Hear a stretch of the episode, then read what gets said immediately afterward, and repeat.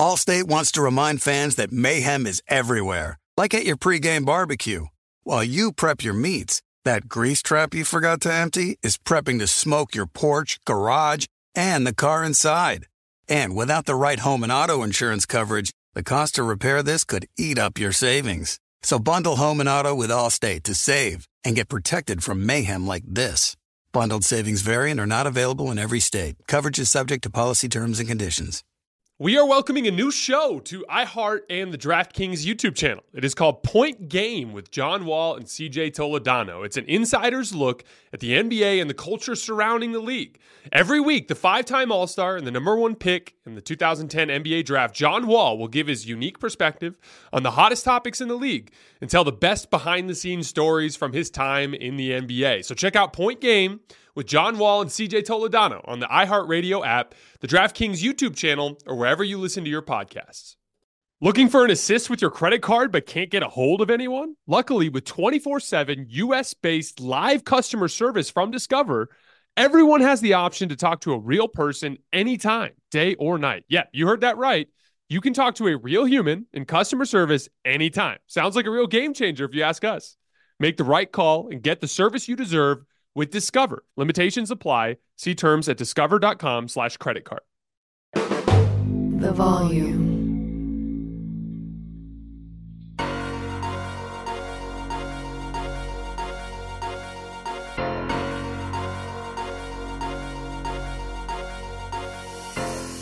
Right, welcome to Hoops Tonight here at the Volume. Happy Monday, everybody. We are live on AMP. So if you're watching on YouTube or listening on the podcast feeds, don't forget that AMP is the very first place that you guys can get these shows. What an unbelievable basketball game that we just watched between the Memphis Grizzlies and the Los Angeles Lakers.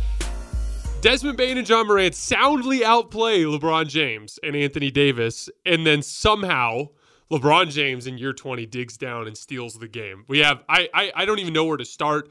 I've got tons of thoughts on this particular game.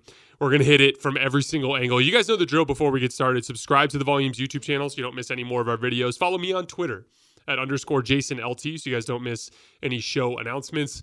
And if for whatever reason you guys miss one of these shows and you can't get back over to YouTube to finish, don't forget you can find them wherever you find your podcasts under Hoops Tonight. Last but not least, you guys have heard me talk about Game Time the fastest growing ticketing app in the United States. If you're looking to get out to an NBA game or an NHL playoff game or a baseball game, which is getting increasingly harder to find uh, on television, or even a concert or a comedy show, Game Time has amazing last minute deals on tickets to all of these. So if you're looking to get out to see your favorite NBA team or NHL team playing the playoffs, Game Time has you covered. Or if your favorite artist is touring around the country and coming nearby your town and you want to go see them in person, Game Time has a deal for you. No matter where you live, Get out and have some fun this week. Download the Game Time app, enter your email, and redeem code HOOPS for $20 off your first purchase. Terms apply. Again, enter your email and the code HOOPS, that's H O O P S, for $20 off. Download Game Time today.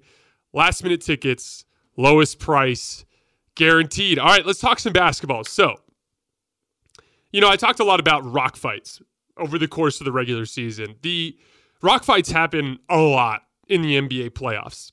And it's a huge part of why I've always been such a big believer in the LeBron James and Anthony Davis core. And my skepticism surrounding the Lakers, and we're going to talk a lot about my skepticism surrounding the Lakers in the second half of this video, but my skepticism surrounds more this specific iteration of the LeBron James Anthony Davis duo. And some of the issues with this particular roster and with their particular kind of uh, like their makeup and their basketball character. But at its core, LeBron James and Anthony Davis is my favorite duo that you could possibly have for these types of basketball games. And the reason why I think that's so dangerous is so many NBA games, especially in the playoffs, devolve into this type of basketball. There are games that are more free flowing, there are games where skill players dominate, and you will see games like that. And this Lakers team will lose games like that sometimes. As a matter of fact, there was one guy in this game that had all of his skill shots going. It was Desmond Bane. In big shock, he was like the best player on the floor for most of the night, right? Because in a game where nobody can make a wide open three and so much contact was being allowed at the rim, those little short, little 15 foot pull up jump shots in the mid range were kind of where things were opening up. And Desmond Bane was the only guy confidently stepping into jump shots tonight. And that's what made him so valuable in this particular game. But usually the over the the the tons of physicality wears on everyone's legs, takes everyone out of rhythm, and even really skilled players can struggle to put the ball in the basket. I, th- I think you saw that even among the many skilled players that play for both of these teams in this particular game. And here's the advantage in an environment where it's a fist fight and everything is allowed. And if you go to the basket and you take some contact and you miss a layup and you fall on the ground, they're running the other way while you're complaining to the refs. And there was a lot of that from Ja Morant tonight. There was a lot of that from Anthony Davis tonight. There was a lot of that from everybody on both teams tonight. There was a lot of falling down and complaining when nothing was getting called. And the reality was that's just the kind of game it was. And having guys that are built like a truck that can finish through contact around the rim becomes immensely valuable in this setting. And to LeBron's credit, because LeBron was being kind of hesitant, he was being guarded by Xavier Tillman down the stretch of this game. And I kept thinking to myself, like, man, like, he's got to be able to beat Xavier Tillman off the dribble. But he kept calling for action to get Ja Morant into the screen. And like Rui Hachimura would set the screen, and Rui would roll to the basket, and Ja would do what a lot of teams do when they don't want to switch their weaker defender onto another team's uh, best player. They will hedge and recover. So Ja would like kind of hedge out on LeBron. That would kind of temporarily dissuade LeBron from taking that quick three, and then Xavier Tillman would just kind of wait there at the three point line, and Rui Hachimura is rolling to the basket, but he's not open because everything's congested in the basket because nobody can make a three in the damn game. And so I kept thinking to myself, like, these Ja Morant go uh, these ghost screens with Rui Hachimura aren't doing anything. Like he's got to eventually just beat Xavier Tillman off the dribble. And there it was, last possession, down to six seconds left. LeBron James dug way deep in his reservoir and beat Xavier Tillman off the dribble and elevated as high as he possibly could over a rapidly approaching Jaren Jackson Jr. and somehow finished over the top. And then he did it two additional times in overtime. And both, like all of these are ugly. They're going into traffic.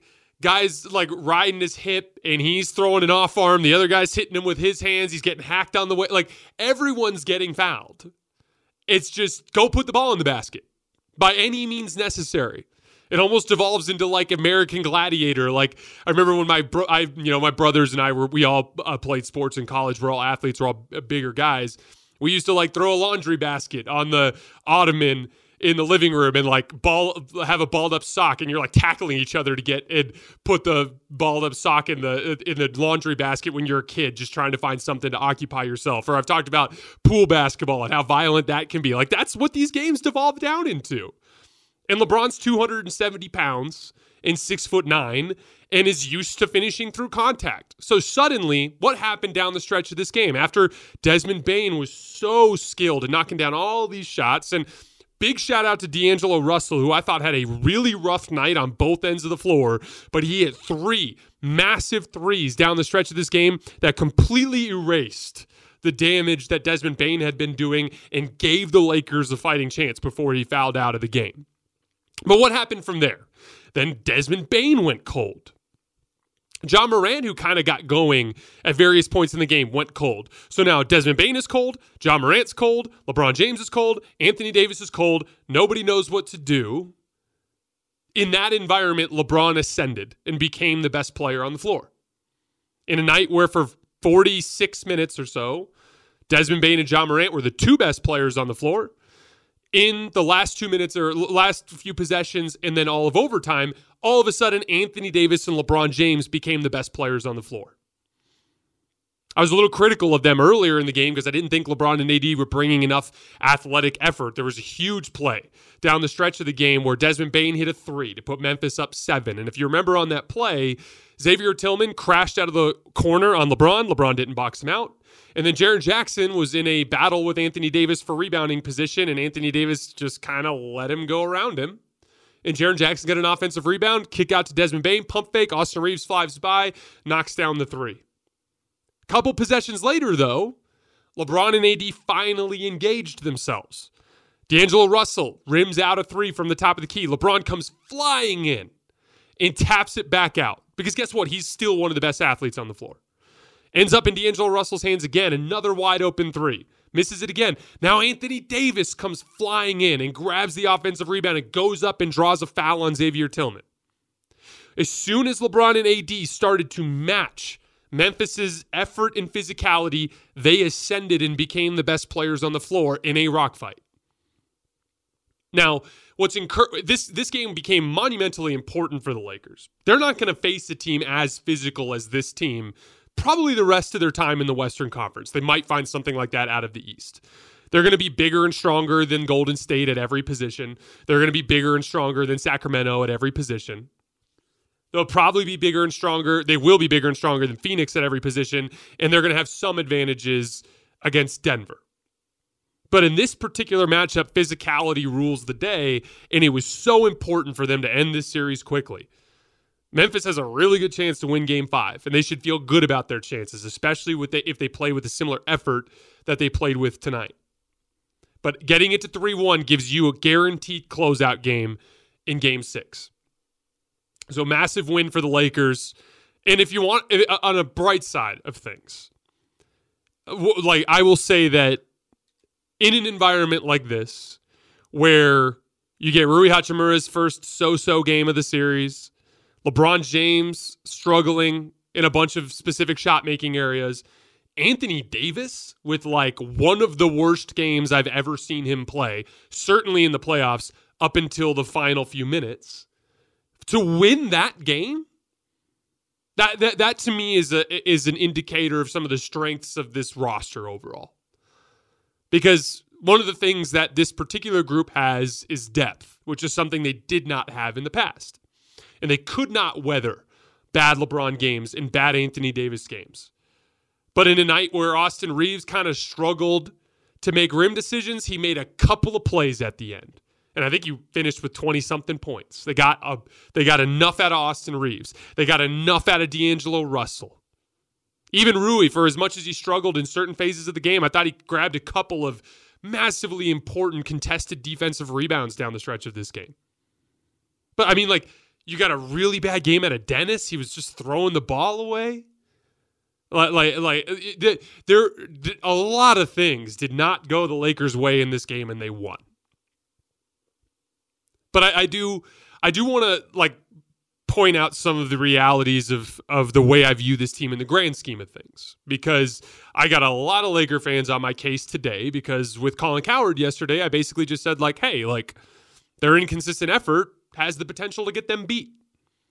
And again like we're not just talking about Lakers Grizzlies it's there are 30 NBA teams one gets the trophy.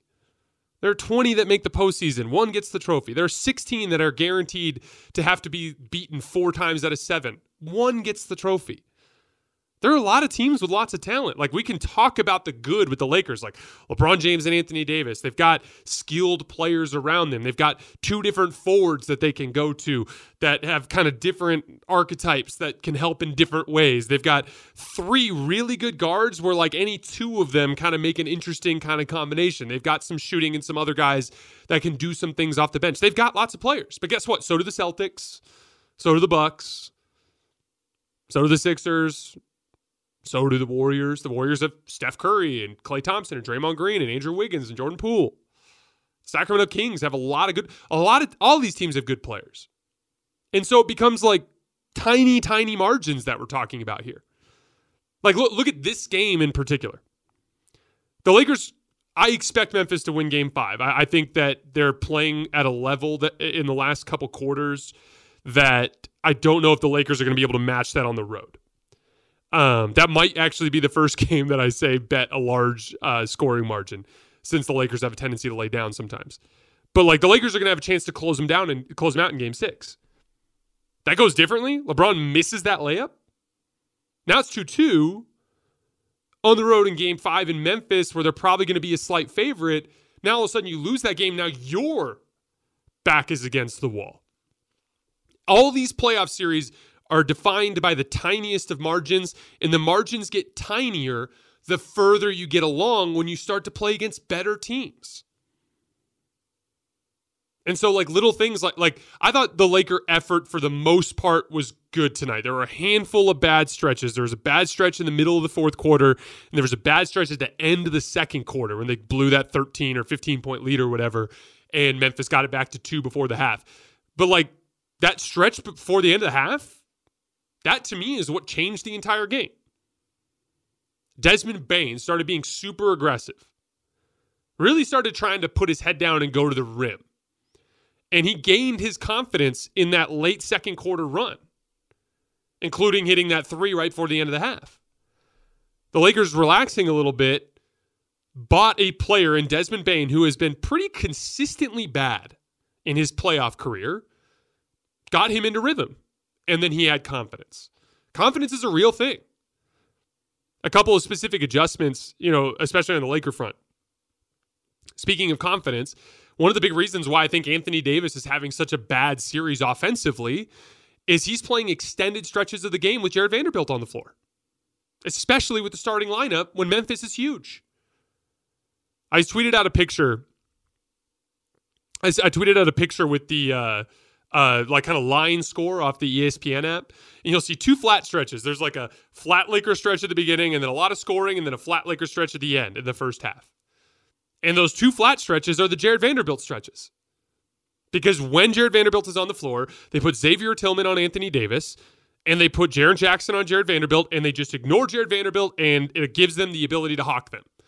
And again, like, okay, Jarred made two threes. That's great. Here's the problem that's six points. Okay. Every other possession, he's not being guarded. So if it's dramatically affecting the Lakers' offensive production in all of the other possessions too, that six points is not enough to make up for it.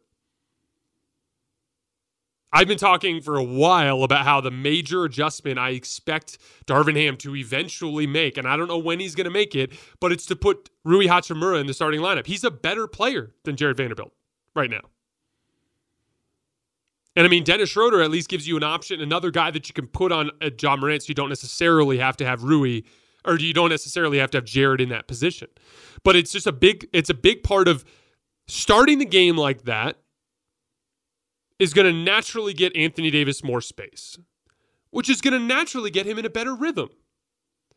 Like what ends up happening is you go these long stretches without touching the ball, and then the handful of times you do, you're getting swarmed, and so you turn it over and you miss a shot. You don't feel great about yourself.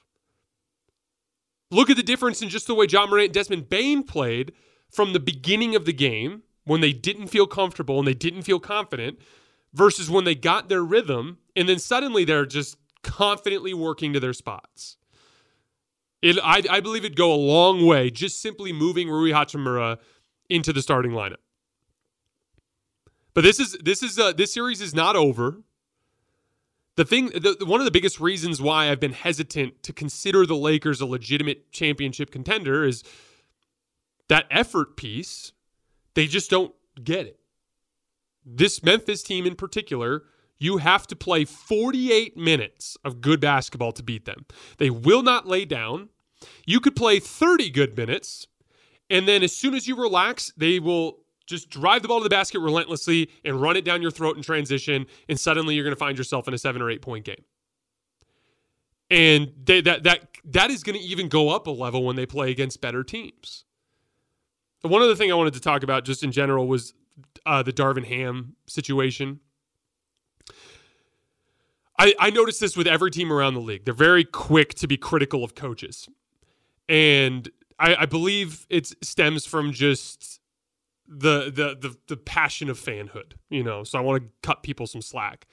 But I've typically been very hesitant to be critical of coaches, and one of the main reasons why is like to me like it's so easy to Monday morning quarterback this stuff, and coaches have really tough decisions. And sometimes it's like, it's like, well, why aren't you playing this guy off the bench, or why aren't you playing that guy off the bench? And it's like, well, the gap between that guy and the guy we're talking about is usually pretty small, and like real like he probably has some strength that the coach is seeing that he fits into the rotation in that specific spot and every every fan base hates their rotation and so i'm typically very slow to jump onto that train but i want to be critical of darvin ham tonight because rui hachimura has been your third best player in this series lakers called a timeout with seven and a half minutes left in the third quarter because Memphis was on a run. There had been 29 and a half minutes of gameplay, or 28 and a half minutes of gameplay. And in that 28 and a half minutes, Jarred Vanderbilt had played 20, Troy Brown Jr. had played 12, and Rui Hachimura had played eight minutes out of 29 minutes. He's one of your three best players in this series. That's self sabotage. You're keeping one of your best players on the bench. And, and, and, like I, I, was I was just genuinely genuinely confused by that. The way he's been rotating the guards has been confusing to me too. Just these super long shifts for guys who are struggling when the whole advantage of having four guards that can play and Malik Beasley, Austin River, uh, Austin Reaves, uh, uh, D'Angelo Russell and, and Dennis Schroeder is like you can kind of play them based on who's playing well. Okay, D'Lo doesn't have it tonight. Dennis is a starting level guard that can play 35 minutes. Let's go with him. Okay, Dennis doesn't have it tonight. D'Angelo Russell is a starting level guard that can play 35 minutes. Let's lean on him heavily. Okay, Austin doesn't have it tonight. You know, you guys get the point. And then lastly, just the the inability to adjust on the fly and make and, and uh, slow slow down runs with a timeout. There were a lot of uh, my uh, Bucks fans who were critical of Mike Budenholzer as they blew their late 12 point lead against the Miami Heat. And by the way, we are going to break that game down tomorrow. But the whole run, he just didn't call timeout.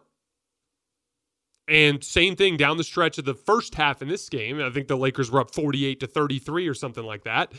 And Memphis is going on a run, and Darvin Ham's just sitting there with his hands in his pockets. Like, call a timeout. Identify what the issue is. Discuss with your players what's going on.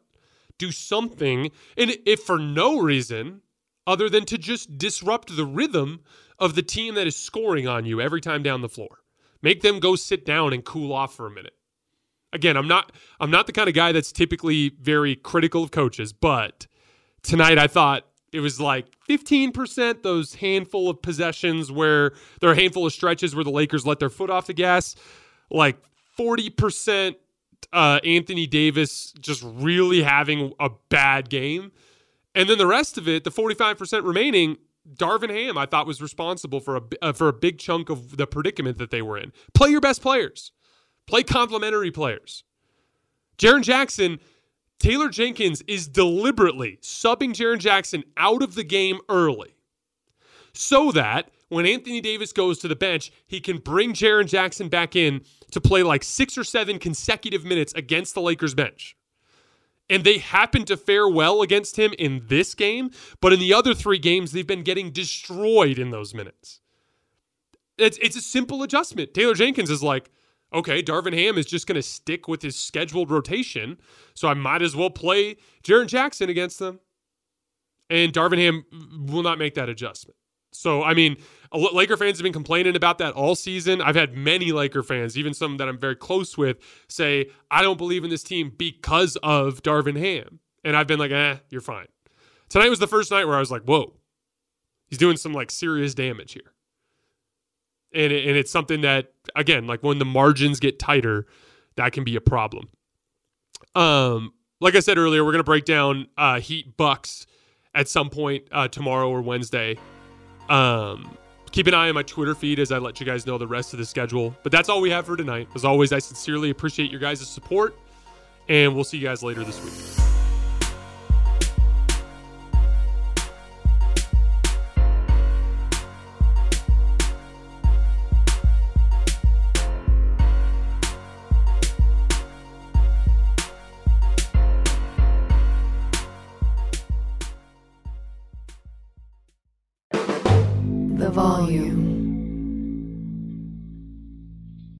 Allstate wants to remind fans that mayhem is everywhere, like at your pregame barbecue.